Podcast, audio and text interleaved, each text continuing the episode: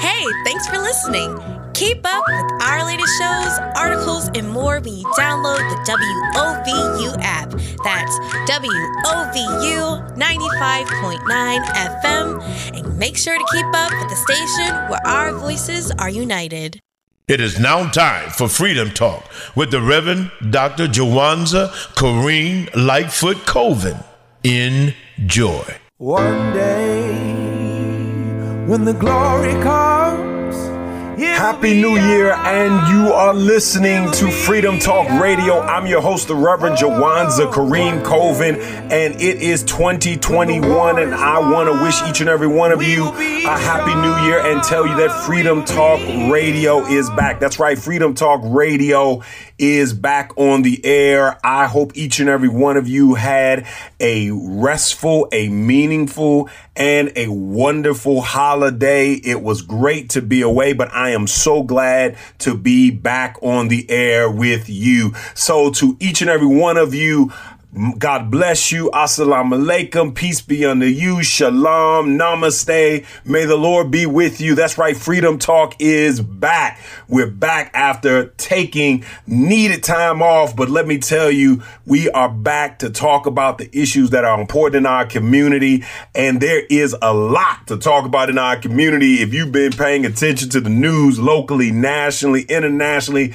there is so much going on. on. But first, first, before we even do that, I've got to thank all the folks at W O V U, W O V U, which has been holding it down for the last several weeks while a number of people were enjoying their vacation. We had people on this station making sure that you were hearing good information, being entertained, being informed, everything that's necessary to make community radio at its best. That's right. W O V U dot org, W O V U ninety-five point nine F M, the W O V U app. Our voices united. This is what we do, and we are back to do it for you for another year. You know what our goal here on Freedom Talk Radio is? It's what it is each and every week. It is to educate, to elevate, to motivate, and to liberate. And I promise you, we're going to do that again this go around, just as we did in twenty twenty. twenty twenty is gone. twenty twenty-one is here. And we're going to do it just like we always do. We're going to talk, talk strong. We're going to talk truth, and we're going to tell it like it is. Freedom Talk Radio, educate, elevate, motivate, and to liberate. Want to educate our brothers and sisters on what's going on. We want to elevate the conversation at a level, give some critical insight, some opinion, and some analysis. We want to motivate our brothers and our sisters listening to make some critical decisions that are important for them and their community and their family. And we want to help liberate. But like I always say, no one can liberate you. You have to liberate yourself. What we can do is give you information. We know that information is power. We are the ones that we have been waiting for. That's right. We are the ones that we've been waiting for. And so I'm just glad to be back. I'm glad to have this opportunity.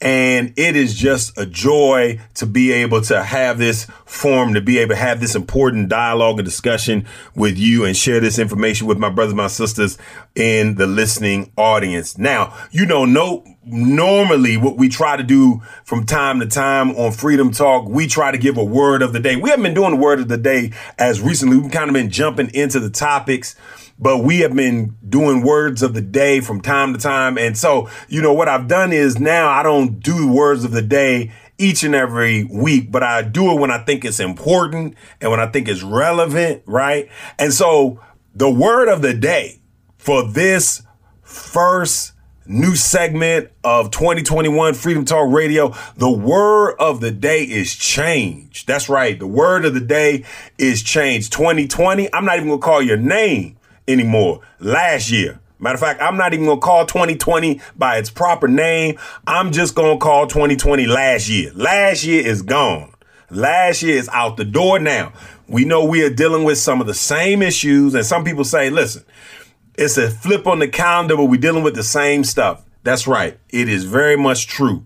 But we know that this year, twenty twenty-one, we know based on what is coming, that change is afoot. So normally you're right. It is not a new year if it is not a new you. I say that each and every uh, new year at the Olivet Institution Baptist Church, where I've had the distinct honor and privilege of pastoring for for a number of years, more than a decade. And I'll say that a new year is nothing without a new you.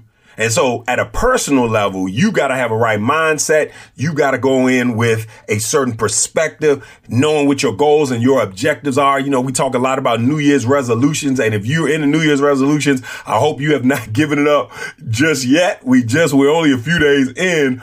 But it is important to be able to look at yourself, be very honest, take some accountability, say, listen, this is what I'm going to do to impact change in my own life. Now, I would also say that that can initiate change in you, even with the decision that you make. That, and that doesn't have to happen with a new day. That can happen with a new choice. That can happen with a new decision that you've made. That can happen with a new mind, a new perspective. You can do that at any moment. But on this calendar flip from last year to twenty twenty-one, we know change is coming. And I'm just going to list a couple of those things that we know change is coming. Now, we are deal- still dealing with the coronavirus. The coronavirus is reaping havoc. It is reaping havoc. We we see well over three hundred, I think it's three hundred twenty-five thousand people who have already died from the virus. May they rest in peace. May their living be remembered and their death not be in vain. We also know that just yesterday, there were about three thousand seven hundred deaths, which is the no, the most that we've had in this country. We know that the hospitalizations is on the rise, and we haven't even yet gotten through the numbers that possibly would have come because of people who had New Year's Um, New Year's gatherings, not wearing a mask. And I hope everyone celebrated Christmas and New Year's responsibly. But we know that's a reality, that everyone is not taking this as seriously as others, and everyone not being the good stewards of themselves or our community. And we got to continue to educate our brothers and sisters to the importance of doing that. But this is all happening while we know that there is a vaccine. Matter of fact, four vaccines. We talked about this on Freedom Talk Radio. There are four vaccines that have been approved by the Food and Drug Administration and should be now being distributed into our communities. But we're seeing that there is a challenge in the pipeline of getting the number of vaccines into the community at a rate that can really move us toward getting back to some degree of normalcy. And we're seeing that already. And also we're hearing about a new variant of the COVID vax, uh, virus in places like London. Now it's coming to the United States, Florida, Texas, and other parts of the country with this new variant, which is still influenced by the vaccine, or the vaccine still can neutralize that, that variant of the virus. However, it is six or seven times more contagious. And so we're at this place where there's a lot of things that are happening at the same time, right? At one level, you've got things are seem to be getting worse, but you see the prospect of things getting getting better. And it's kind of seeing the light at the end of the tunnel. And it's only a question of how dim or how bright you think the light is, right? That's kind of where we are. And so that's a change that we it may get a little darker as it relates to this virus, but we do have the prospect of of some solution. And again, we've talked about this on Freedom Talk. We've got to have some conversations about these vaccines.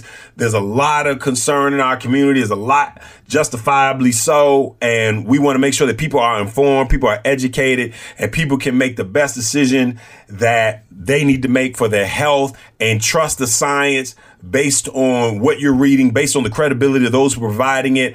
And I'm trusting the scientists on this one. I'm trusting the scientists. I'm trusting the Black physicians, Black researchers, Black public health officials, many of whom themselves have participated in the trials. And I'm going to trust the science. And I think that this is going to be a part of what it's going to be uh, of necessity within our community, at the community-based level, at the elect level of our public officials, at the church level, community organizations, because we have got to make sure that people are making the best decisions in light of their family, in light of the future that we want to have, because the sooner that we can squelch this virus, the sooner we can get back to begin getting our kids in school. We can get back to being in churches. We can get back to socializing. We can get back to an enjoying each other, spending time, maybe having some semblance of a summer, fall, or winter.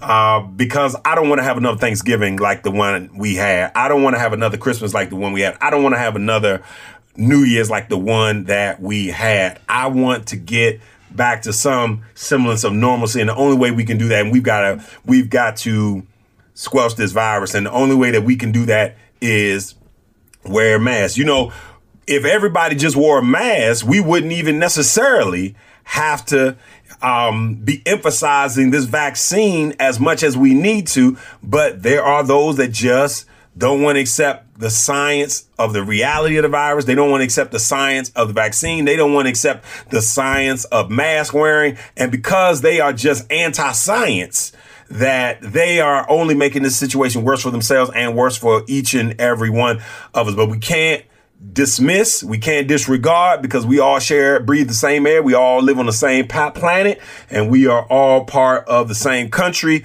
and we have got to work with each other, communicate with each other, try to convince one another, because what affects one of us, in the words of Doctor King, indi- um, directly affects all of us indirectly. So we know that the corona- coronavirus is real, but not only is that change, and we hope the prospect of change in beating this virus is on the horizon for twenty twenty-one, but we know that a new administration is on tap. That's right. On January the twentieth of this year, there will be a new administration in Washington, a new president.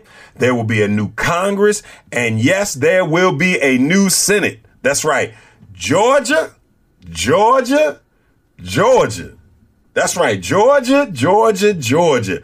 Georgia delivered on last night with two, one solid projected win for the Reverend Raphael Warnock, my friend, my brother, my Morehouse brother, my my brother in King in the Kingian prophetic tradition. I'm so glad to see Uh, him win in Georgia. And let me tell you something. I've been telling this to my some friends and colleagues, people who don't know Reverend Warnock. There is not a better person that we can trust to fight for the future for our children, the the health of our environment, for the wages for our workers, for justice in our criminal justice system, who will speak truth with power,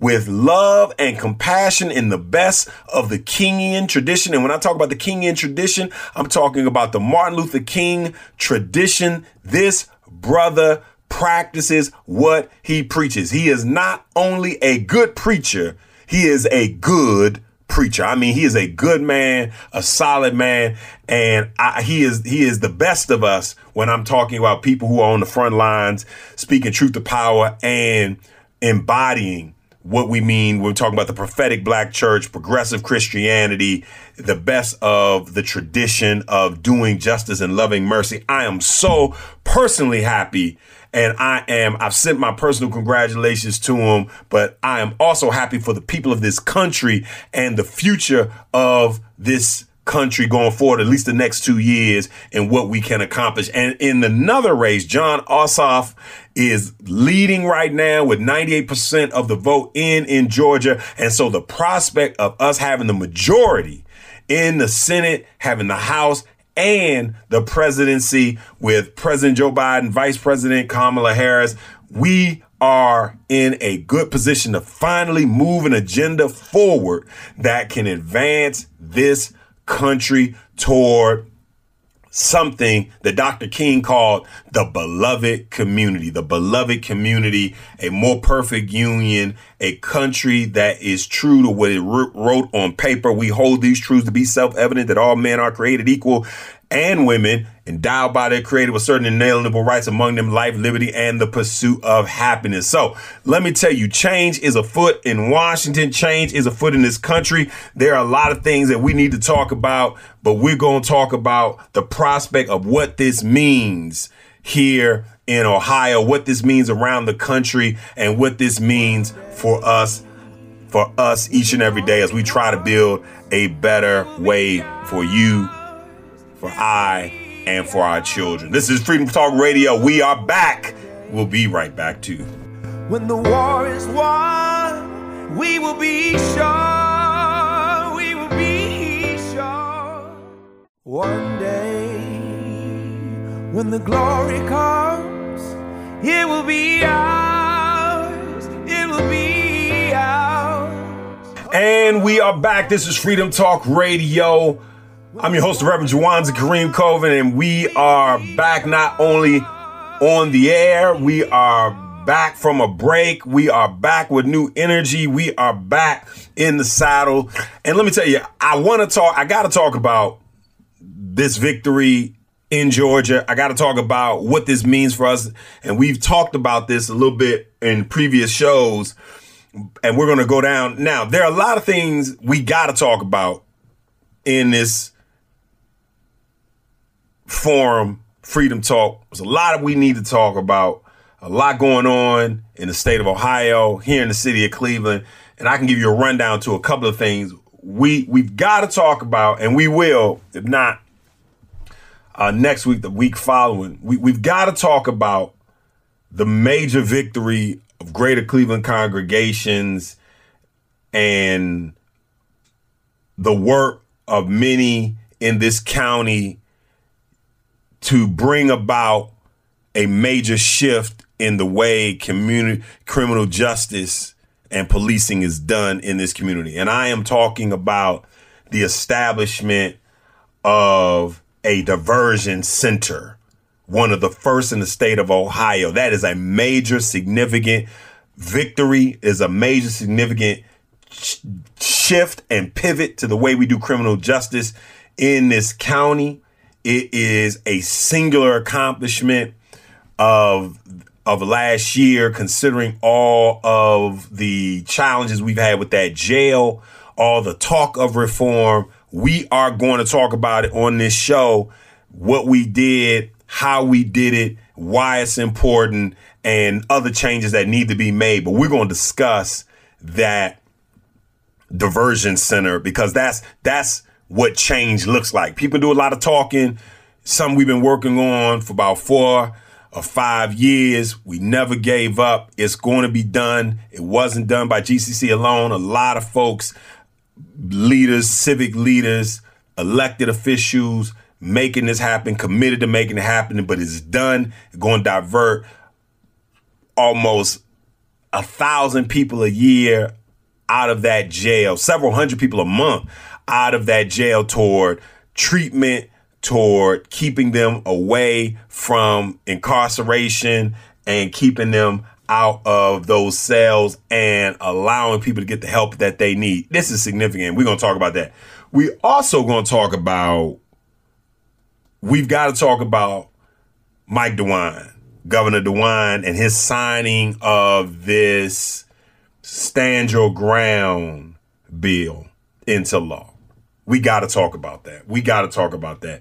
And make no doubt about it, when we talk about leadership, that there has been a conversation uh, at a national level of Mike DeWine, Governor DeWine's leadership on the coronavirus. And people, some people say there's a great job. Some people said, considering the failure at the national level, the bar is not that high, so anything looks like leadership in light of what we've been lacking in Washington and in the executive branch. But with respect to responding to violence, the mass shootings in Dayton, people calling for major reforms as it relates to guns and gun safety in this state, signing the Stand Your Ground bill into law was not what people were expecting.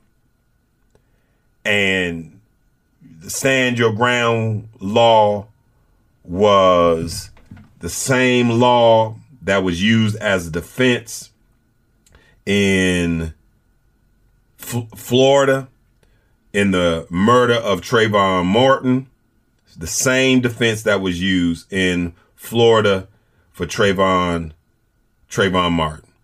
And now it has now been, it has now been visited upon us in Ohio. And I, I remember, I remember standing with um, the mother of Jordan Davis, who was now in Congress, in Columbus, speaking against the Stand Your Ground bill because her son, her son, Jordan Davis, had been killed by someone who used a Stand Your Ground defense, defense in the murder of her son, a young, another young black man. And so make no mistake about it, that what Mike DeWine did in signing that bill has only made it even more dangerous to be a black person living in the state of Ohio.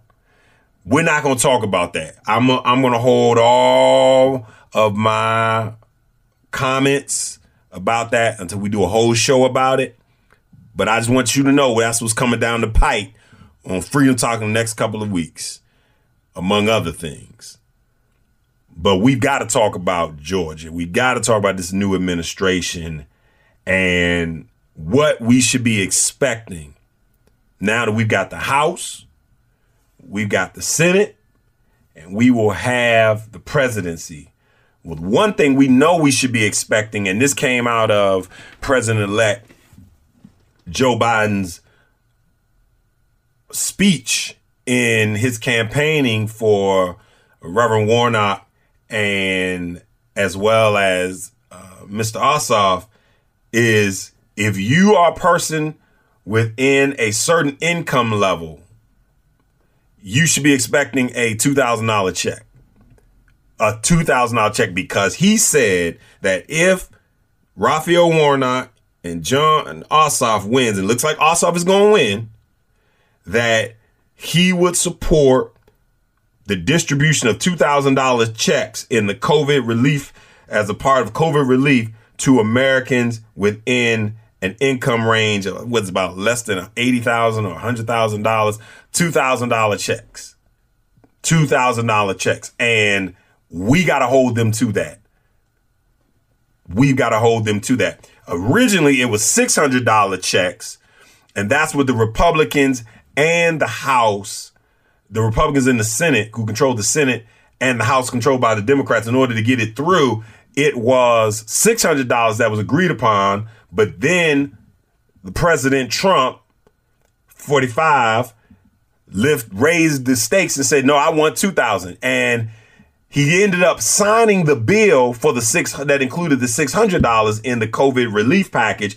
But it was President-elect Biden himself who then said that he would advocate and he would sign a two thousand dollars relief check um, distributed to working Americans and to Americans during this pandemic. And so we got to hold them to it. We got to hold them to it, because a elected official and a politician is only as good as their word, is only as good as the promises they make or what they'll do when they are in office. And so that's number one, right? That is number one. That's number one. That, that, that moves to the front of the line, because we know how devastating this impact has been on businesses, on black businesses in particular. We've seen reports that a number of black businesses will not be returning, as much as forty percent will not be able to return because of the impact.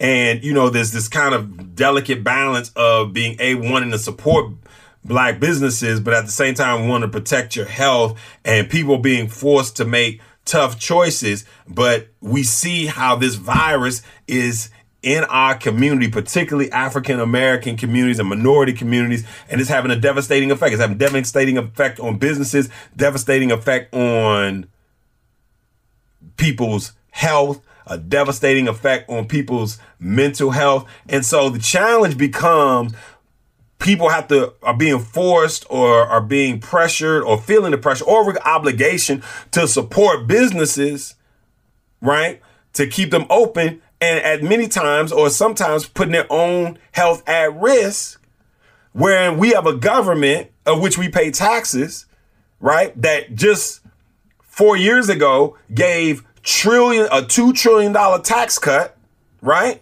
A two trillion dollar tax cut to the wealthiest Americans, right? But we can't bridge our businesses through difficult times, bridge our businesses through these difficult times so small businesses, um, middle-sized businesses can manage and people don't have to prop them up by putting their own selves at risk, by frequenting them, by going to restaurants or going to the barbershop and putting themselves at vulnerable risk when we have a government that collects our taxes, that has trillions of dollars of resources and can give money to the wealthy, but can't give it to those who need it, both working people and uh, hardworking and hard, um, uh, hard, hardworking business people as as well. So that's something that we have got to keep our eye on, ensuring that the president-elect lives up to that promise. I have no reason to think that he will not. And I can only imagine how, to those who are listening, how those two thousand dollars checks will make a difference. And I think it's a sliding scale. Everybody won't get two thousand dollars, um, you know, but people need to get something, some kind of relief, eviction relief, all kinds of relief that can be mustered to help people, both businesses and families, make it through. Um, in addition to that, what else should we be looking for?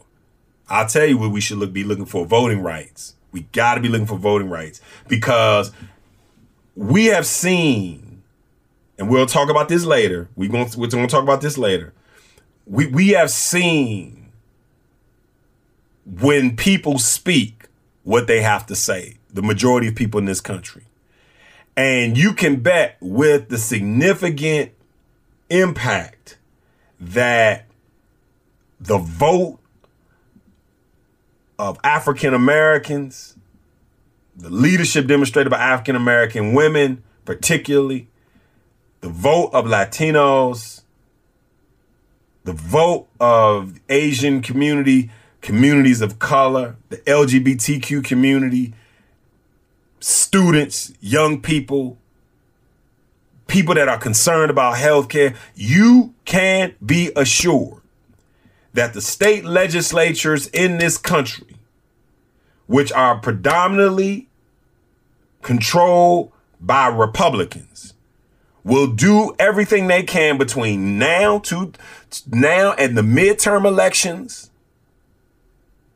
and the next presidential election to further stifle voting rights in this country. You can bet your bottom dollar on it that they are going to try.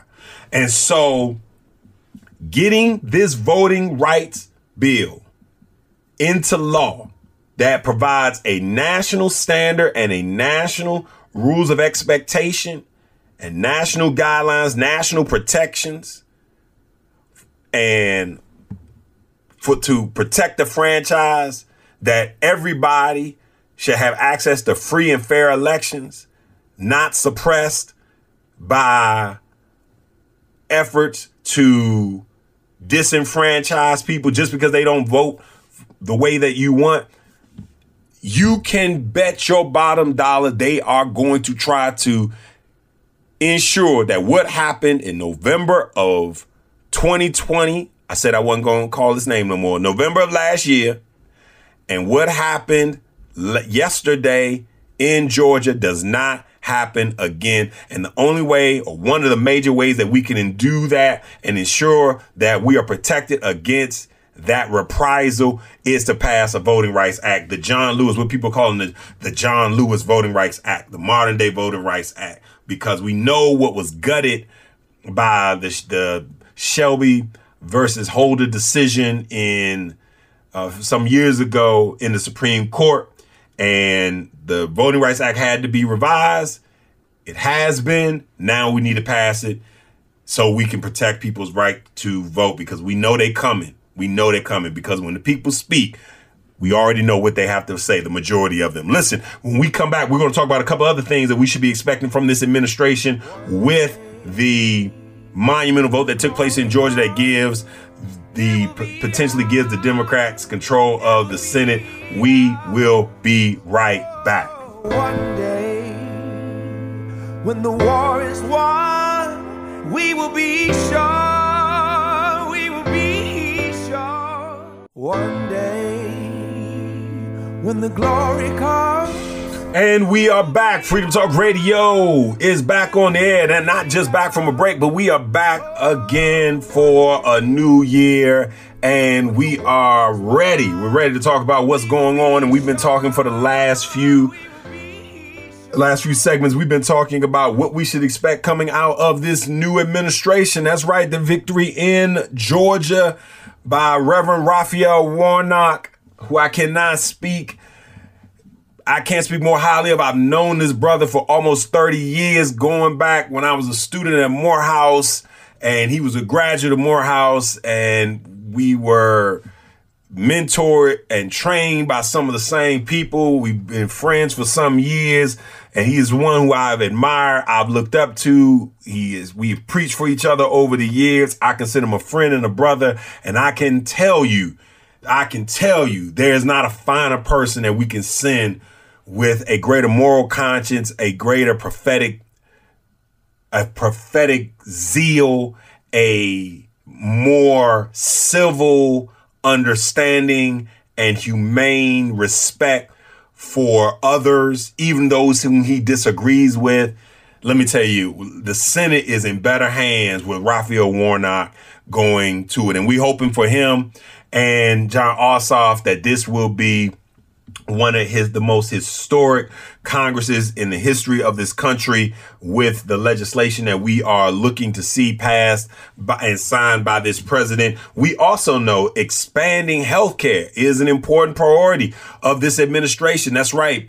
We have heard it has been a part of the call of Democrats, progressives, centrists, moderates. We need to improve the healthcare system in this country now. We got people on all sides of this. We've got people talking about Medicare for all. We've got people talking about we've got people talking about having a public option. Let me tell you, where do I stand? Let me tell you where I stand. I stand on having universal access to free and affordable healthcare. Universal access to free and affordable healthcare. No one should be go bankrupt for healthcare. Because of because of health issues in America. Nobody should, because they are not working, not have access to health care. No one should have a disproportionate amount of their wages going toward health care over against their salary because of a a corporate structure or a market-driven structure as it relates to providing healthcare in this in this country. Listen, we have got to make sure that everyone has access, and how that looks, what that looks like, whether that's Medicare for all, whether that is expanding the government's supplemental uh, resources for healthcare, supplemental funds for healthcare to make sure it's affordable for everyone, whether that is taxing wealthier Americans to, and wealthier Americans to make sure that everyone can have equal access to quality healthcare, same healthcare that the people in the Congress have, the same healthcare that the President of the United States have. People in this country should have access to who to that same healthcare, and if they want to have something that provides even greater insurance or greater coverage, they can have access to that. But nobody in this country, in this country, should have Uh, a lack of access to quality healthcare, just like we have access to to uh, you have right to access to quality education. You should have access to quality healthcare, and we know there's a lot of discussion and debate about it. But whatever's going to get us to universal access, I'm for it. Let the debate take place, but let's make sure that that it takes place, and let's make sure that everybody has quality healthcare, quality healthcare coverage. Nobody's going bankruptcy. Nobody's dealing with medical debt in this country, because medical debt, and I, that's another thing we got to do a show on. We got to do a show on medical debt, because medical debt is killing people in this in this country. And and there are a lot of people that have been stepping up. And I want to talk about that, how we can be more involved in that. That's another thing that we've got to be addressing in this country. You know, something else we talk about is raising the minimum wage. Maves raising that minimum wage. That's right. You know, the minimum wage. I saw a I, I saw a graphic. I saw a graphic that talked about the number of states were raising the minimum wage, and it included Ohio. And, you know, you got states that have passed, you know, raising minimum wage to fifteen dollars, right? fifteen dollars, several dollars over the next several years, and getting them to fifteen dollars and then raising it with inflation each and every year accordingly, or cost of living. And they had, among the states that are raising the minimum wage, they had Ohio, and I want to say it was like ten cents, right? That that minimum wage in Ohio is going up ten cents, and it's already, what is it, seven something? You know, what is it, seven something? I mean, it's it's not that much, and a seven dollars or ten cent increase of minimum wage of ten cents. That's not gonna do much. That's not gonna do much. It's eight fifty five. Let me give you. It's eight fifty five, and it it's gone up. That's right. It is going up from eight seventy. Watch this. From eight seventy to eight eighty. Did you hear what I said? That that the minimum wage in Ohio is going up a grand ten cents. Can you imagine? I'm being facetious. What that's going to do for somebody. So it's not, we're not even talking about ten dollars minimum wage. We talking about, we've got to get to fifteen dollars. We got to get to fifteen dollars. It will make a difference. It will significantly, because when the minimum wage was, when the minimum wage was first conceived of, it was not conceived of as a minimum wage. It really was conceived of as a living wage. That's the way Franklin Roosevelt perceived it. He conceived it as a living wage, and it has gone from a living wage idea to a minimum wage idea. But it is so critical that we make this change, because we have seen how it is not kept up with inflation. It is not kept up with the original vision for it. It is not kept up with uh, the goal of making sure that there is a true floor for people to still have a quality of life in this in this country. And we have seen how C E Os and the wealthy in this country, you know, there was a piece that talked about in the midst of the pandemic, um, the number of billionaires who just, their wealth skyrocketed, skyrocketed. And, you know, listen, one thing that nobody's ever going to begrudge anybody um, that I know of in the black community is we're not going to hate on somebody making, making money if you do it honorably. More power to you, more power to you. But it speaks to the level of disparity where the rich are getting richer and the poor are not getting a break. And so that's why it's so critical that one of the first things I would say in the first one hundred days, uh, or at least the first year, that Joe Biden has to do, he's got to get that minimum wage. He's got to raise that minimum wage. And we've got to make sure and hold people accountable to make sure that that that, that happens. In addition to that, we've also talked about education in America. We talked about education in America, but not only have we talked about that, but it has been a key piece of this administration's promises and commitments. And again, with this Senate and the House, there's no reason why it should not take place. No reason why it should not take place. And what is that? That is a suspension. Joe Biden's committed to suspending ten percent, or forgiving not ten percent, but ten thousand dollars of everyone's student loans, federal student loans in America. ten thousand dollars. Thank you very much. Let me tell you, for a person like myself who had a, a small mortgage to get through college, uh, I can certainly appreciate that. And it would make a tremendous difference, not just for me, but a whole lot of people. I think they should do more than ten thousand dollars. And because let me tell you, that co- that the money spent on uh, uh, paying for college, that should be viewed as an investment. It should be viewed as an investment. And so I think that we are also looking at the prospect, based on promises made by the administration, creating free access to to to community college. That's right. Free access to community college.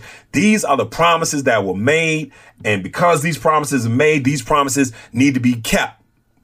We have seen people preach to a younger generation the importance of getting out the vote. We've seen celebrities. We've seen athletes. We've seen people go to the polls. In Georgia, one hundred thousand more people voted in this January election than voted in the November presidential election. If you want to keep people engaged in the vote, we've got to fulfill the promises that we made, that were made by those who were running for office. But what is our responsibility? Our responsibility is to hold them, hold them accountable. And let me tell you, if we think that the hard work is over, let me tell you, the hard work has just begun. The voting just gives, puts us in a position. And I've always said this, and that is that for black folk in America, we're just trying to get back to zero because we're so behind on so many things. We're so behind on criminal justice. We're so behind when it comes to access to quality education. We're so behind when it comes to access to healthy, healthy living and healthy living environments. We're so behind. We just trying to get back to zero. And what is back? What is zero technically? It's back to balance when the odds are even. So we can build on, we can build on the promises that are to every person in this country for the American, for the American dream. I too sing America. I am the DACA brother. They send me back to when company comes, but all the while I laugh and I eat well for tomorrow.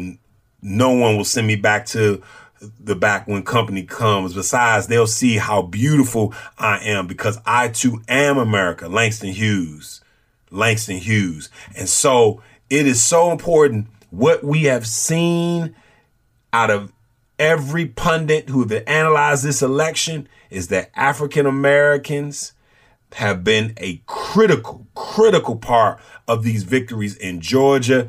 God bless Stacey Abrams, Stacey Abrams, who put her own political aspirations to the side. So for the next few years, she could focus on organizing people, and she was the tip of the spear. There's a whole lot of people and organizations that worked in Georgia that made this happen, but she was the tip of the spear, became kind of the the symbolic representative of this movement. And I believe she should have been Time Woman of the Year. Uh, Joe Biden and Kamala Harris were the Time People of the Year. I think it's, it's respectable. I think I can see why, but I believe that Stacey Abrams should have been the Time Person of the Year. She is the Time Person of the Year. She is my Person of the Year. My wife and I were talking about that this morning because what she and the people of Georgia did in this election in November and in January, they have changed the course of this country. And she, when she came to the Olivet Institution Baptist Church, um, a few years ago, and she spoke for our Women's Day, she, like Reverend Warnock, she is the salt of the earth when it comes to these are the kind of people that we want in public life. These are the kind of people that have a, who have moral courage, have prophetic vision, have political imagination, have and have a civil decency about them that allows them to speak truth to power and not and not do it in an ugly way. But they are fierce fighters for the least of these. And I am just so proud um, to be connected to them. And I'm so proud that they are represent where we are going and where this country is headed.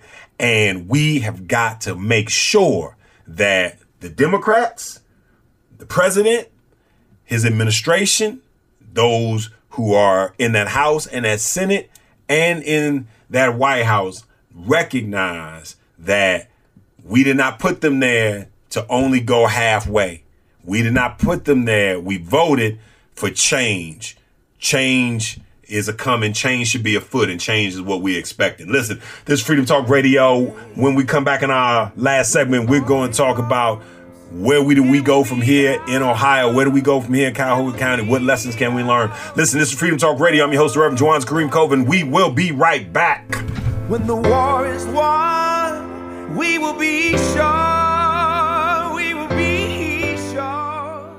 One day, when the glory comes, it will be ours. It will be. And we are back. This is Freedom Talk Radio. And we are talking about the monumental impact of the election in Georgia on last night. Jon Ossoff seems to be leading and is looks like he is headed toward a victory. The projected winner, Raphael Warnock, they have changed the course of this country. The people in Georgia have done it. Georgia, you are on my mind. I'm wearing my Morehouse College shirt as we speak. Morehouse home is in Atlanta, Georgia, on a red clay hill in Atlanta, Georgia. I've got Georgia on my mind, and all of us owe a debt of gratitude to the people of Georgia that came out. one hundred thousand more people voted in the special election, the runoff election for the U S Senate, then ran, then came out to vote in the presidential election in November of last year. I told you I wasn't going to call call it what I call I wasn't going to call it by name. Last year. Last year. That's right. You in our rearview mirror. But what can we learn? What can we learn? Because, you know, it's interesting that what is happening in Georgia and in places like Fulton County, Gwinnett County, DeKalb County, these are all major counties in the metropolitan area of Atlanta, is the exact opposite of what we see happening in Cuyahoga County and in places like Cleveland. And that is, we're seeing a reduction of voters, black voting, voters overall. We're seeing a fewer people going out to the polls. Georgia, you're seeing an increase.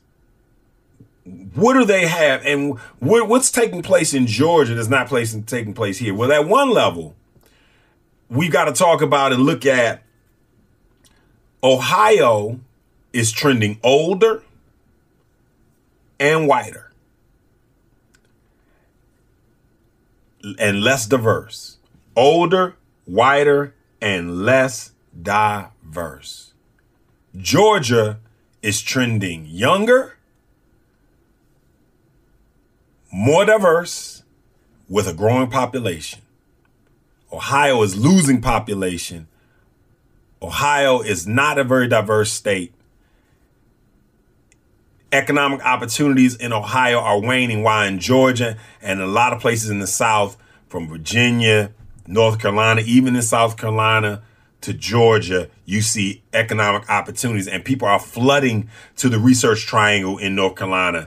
We, people are flooding to the Metro Atlanta area. People are are flooding to these parts of the country. Why? Because they represent where the country is headed. More diverse, more um, more educated, uh, more opportunities, and Ohio is not going in that same direction. When you have stand your ground, stand your ground bills being signed into law, your state ain't going in the right direction.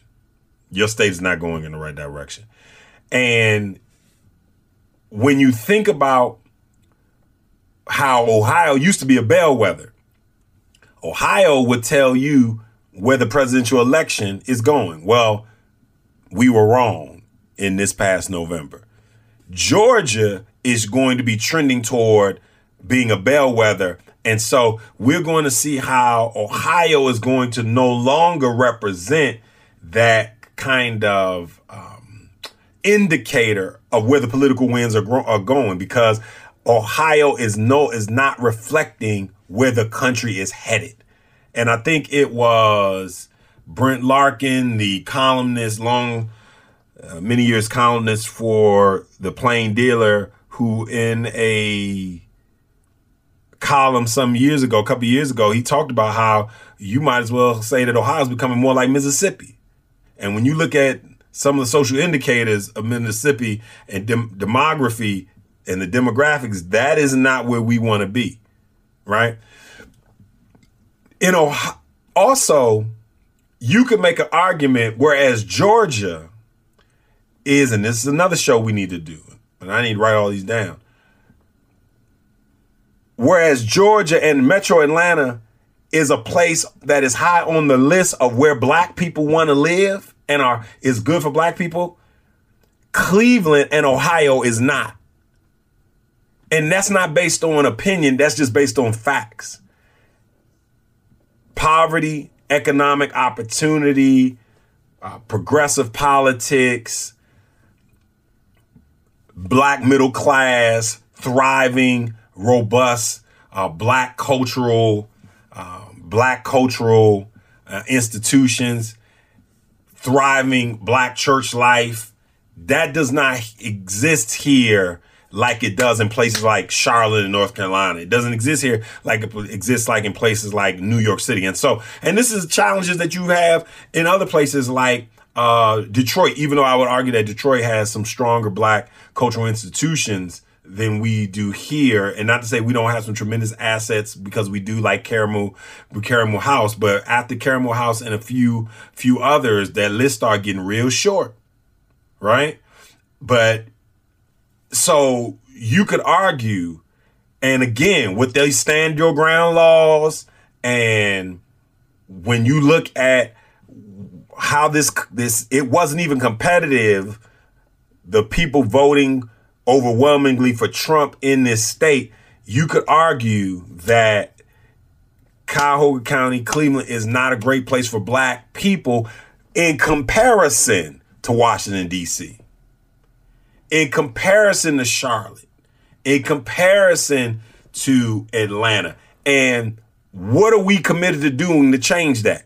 What are we committed to doing to giving, because people voting is reflect, or lack of voting is reflective of how they feel about the political process, the ability for politics to really make a change in their life. Remember, here we are, in a city where only fourteen percent of the people came out to vote in the mayoral election. Only fourteen percent. And so not only do we have voter suppression, we got voter depression in this town, because we have not delivered on enough promises that moves people out of poverty, that moves people in a trajectory. And I've given credit where credit is due. I said Say Yes is a win for this community, but Say Yes is not enough. We got to get rid of cash bail. We can't just have great organizations like the United Black Fund, like the Cleveland Foundation and others who are supporting getting people out of jail. We need to abolish the cash bail system in this country, the cash bail system in this city, the cash bail system in municipal court. We need to abolish it, not just, and we need to do a show about that as well, right? So, the, the, and so not only do we gotta drum up the interest in voting and engage people around the importance of voting, right? But we gotta give them something in the interest to have something and someone to truly vote for. Because I remember I was talking with somebody uh, who, who does work in the community, and, you know, after the last, you know, several months of challenges, they said, Pastor, they're running out of lies. They're running out of lies. And what he was saying was that the politics, that politicians are running out of lies. He was like, they, they can't sell nothing no more. They can't sell anything anymore. And so we've got to have an agenda, and not this kind of this uh, sleepy, kind of sleepy at the wheel approach to politics that's just kind of, you know, custodial politics. You know, custodians who work hard, do a great job, but their job is just kind of just keep things, you know, keep things good, keep things going, keep the doors open and locked and unlocked, and make sure things are operating. We can't, can't we got to get rid of custodial politics in Cleveland. And in order to do that, we got to be committed to giving people something worthwhile voting for, and not just more of the same, because that's all we got right now. We just got more of the same. more of the same, more of the same. We get a few blips of accomplishment, achievement, but hell, what's that? What's a, what's one blip when you've had an administration here for three and four terms, right? We got to have more than that. We got to have more from the county council. We got to have more from the mayor. We got to have more from the city council, because if you, because those people in Georgia came out because they believe they, they have tasted, they have a tasted what change looks like in their own lives, the own opportunity, their own opportunities. They have seen black success, right? They don't believe in poverty politics. They believe in, they believe in a trajectory of success.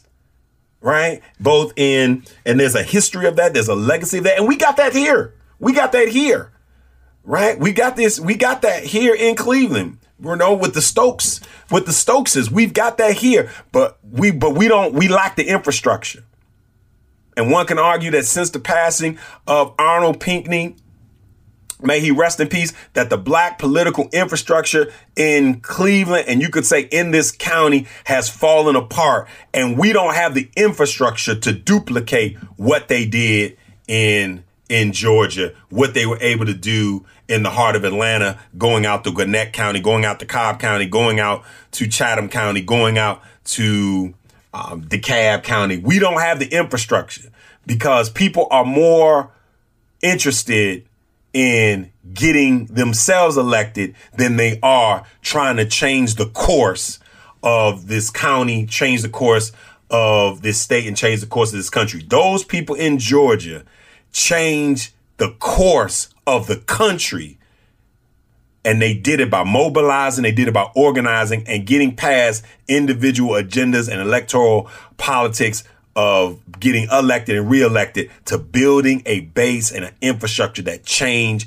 the course of this nation. We may owe vote a Voting Rights Act, the expansion of health care, the raising of the minimum wage, the, pro- the protection of our environment, the forgiveness of student loans, free access to health care, and free access to community college. We may owe that to the people of Georgia, along with a whole lot of other people, because they put personal politics aside and they put the people's politics and community-based grassroots organizing at the heart of what they did. And when they did that, we might as well call it what it was, the Georgia miracle.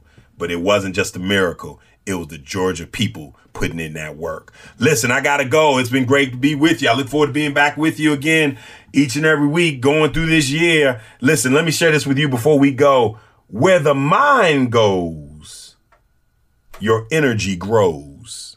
Where your mind goes, your energy grows. Listen, Cleveland, stay positive. I'll see you on the other side next week. Freedom Talk Radio.